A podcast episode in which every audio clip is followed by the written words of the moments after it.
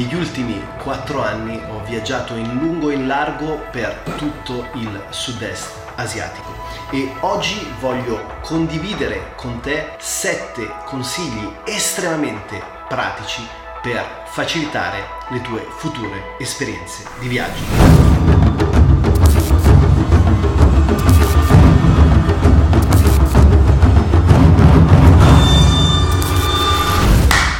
Ciao ragazzi, ciao a tutti e bentornati in questo nuovissimo video. Oggi torniamo a parlare di viaggio, non lo facciamo però sotto un profilo di psicologia, emotività o crescita personale, ma andremo a definire 7 consigli estremamente pratici per facilitare le tue future esperienze. Ma se non dovessi conoscermi, il mio nome è Giuliano Di Paolo, sono un nomade digitale e l'autore del libro 12 mesi per cambiare vita, e all'interno di questo canale voglio fornirti consigli, strategie, tecniche e approcci per ottimizzare il tuo potenziale creativo, umano e professionale. Ma veniamo a noi, procediamo subito, entriamo nel vivo del video con i primi 3 consigli che riguardano l'area safety, quindi di sicurezza, e la prima cosa che mi sento di suggerirti è di informarti su eventuali scam all'interno del luogo, della città o delle città che andrai a visitare.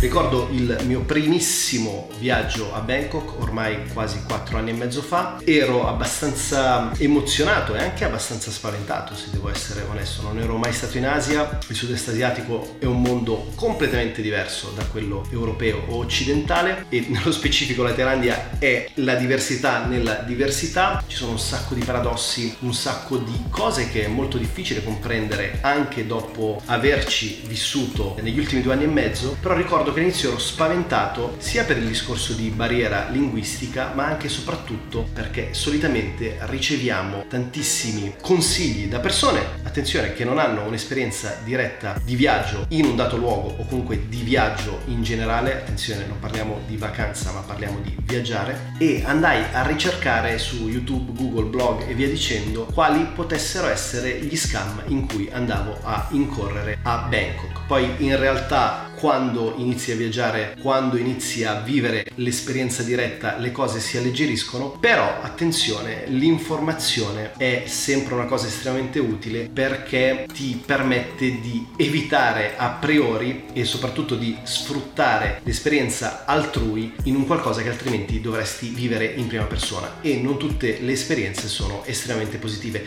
Tip numero 2, fai l'assicurazione di viaggio.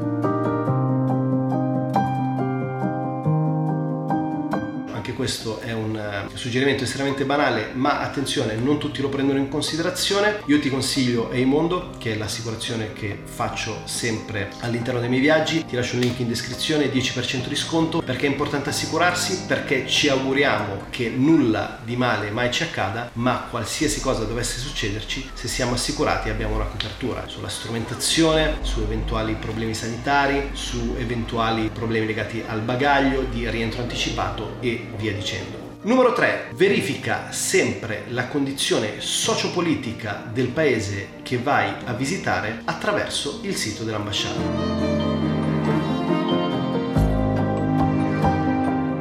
Attenzione, questo tip arriva direttamente dal mio carissimo amico Fabrizio Fabrizi, che è console a Chiang Mai, è un mio carissimo amico che ho conosciuto l'anno scorso, ed è stato lui a dirmi: mi raccomando Giuliano, prima di venire qui o prima di spostarti in qualsiasi posto, vai sempre sul sito dell'ambasciata perché lì trovi le informazioni aggiornate in tempo reale. Quindi non è solo un discorso di Covid, malattie o altre eventualità, ma è proprio una precauzione generale che dobbiamo prendere perché, come dicevamo in anticipo, l'informazione è regina. Se stai traendo valore dal video, mi raccomando iscriviti al canale, perché la maggior parte di voi guardano questi video ma non sono iscritti al canale, e mettimi un bel like. Passiamo ai consigli sul credito. Il primo consiglio sul credito che ti do è: evita di portarti eccessivi contanti.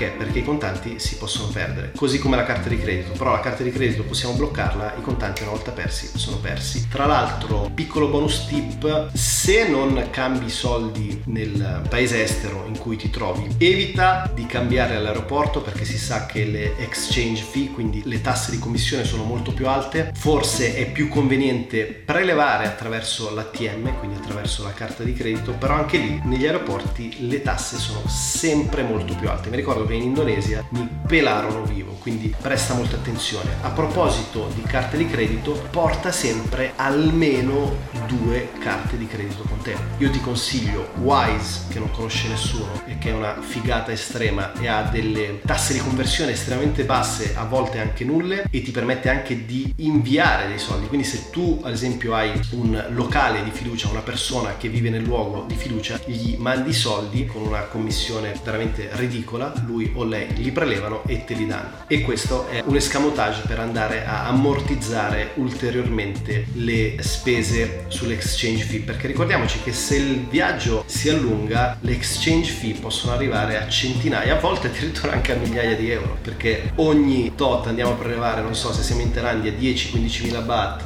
non so, circa ogni, potrebbe essere 15-30 giorni, quel che sia, ma se ogni volta andiamo a pagare una tassa di conversione di 5, 7, 8, 4,50 euro eccetera, ovviamente andandole a moltiplicare nel tempo diventano molto dispendiose. La seconda carta che ti consiglio è N26, che so che qui in Italia è molto conosciuta, estremamente pratica, estremamente utile. Ti lascio il link alle 2 carte che ti suggerisco qui in descrizione, non entro troppo nei dettagli tecnici, puoi approfondirli tu in autonomia. Considera che io ne ho sperimentate davvero tante e per viaggiare credo che Wise e N26 siano le migliori. Ultimo tip sul credito, soprattutto sugli spostamenti: cerca di tenere, se hai ad esempio 2 carte di credito o dei contanti in eccesso, in 2 portafogli differenti. Cosa voglio dire? Ad esempio potrebbe essere un marsupio interno e un marsupio esterno, di modo che qualsiasi cosa succeda hai sempre un backup. Altra cosa che ti converrebbe fare sulla gestione delle 2 carte di credito è tenere una di appoggio con cui prelevare e un'altra invece dove hai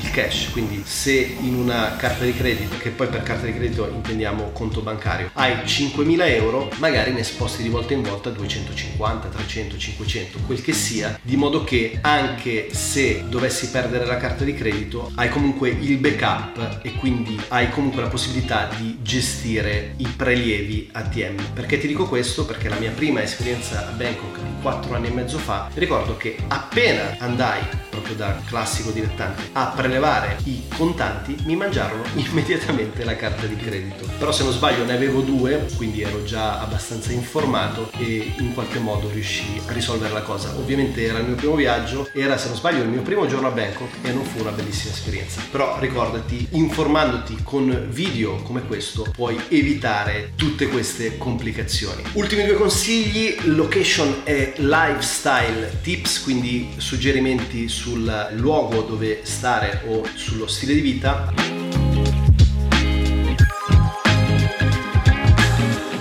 La location ti suggerisco di evitare ovviamente assolutamente alberghi e Airbnb, a meno che il tuo soggiorno non sia estremamente breve, perché vai a spendere 10 volte di più. Come puoi compensare la cosa, come puoi gestire la cosa? Andandoti ad iscrivere sui gruppi, sulle community Facebook legati al luogo, la città in cui vai a vivere. Lì trovi un sacco di contatti. Il modo migliore per ammortizzare i costi solitamente è andare a affittare direttamente dai locali. Per esempio io con diversi annunci Facebook ho pagato veramente poco. I luoghi dove sono stato in stanzette molto umili a Chiang Mai, dove pagavo circa 60 euro al mese nel centro città. Attenzione, una stanzetta umile ma dove avevo tutto a disposizione, o pagavo anche intorno ai 200-250 euro sempre al mese in un appartamento molto bello di 3 locali con una piscina condivisa con gli altri condomini, quindi diciamo un segmento direi di lusso, comunque estremamente estremamente importante. Ovviamente queste cifre non le puoi realizzare se vai su Airbnb o comunque sui classici alberghi, perché ovviamente i costi sono decisamente superiori. Per quanto invece riguarda un suggerimento di lifestyle, quindi di quali luoghi poter visitare o qual è il cibo locale migliore da mangiare, ti consiglio di entrare assolutamente in contatto con la vita locale e con le persone che vivono all'interno del luogo.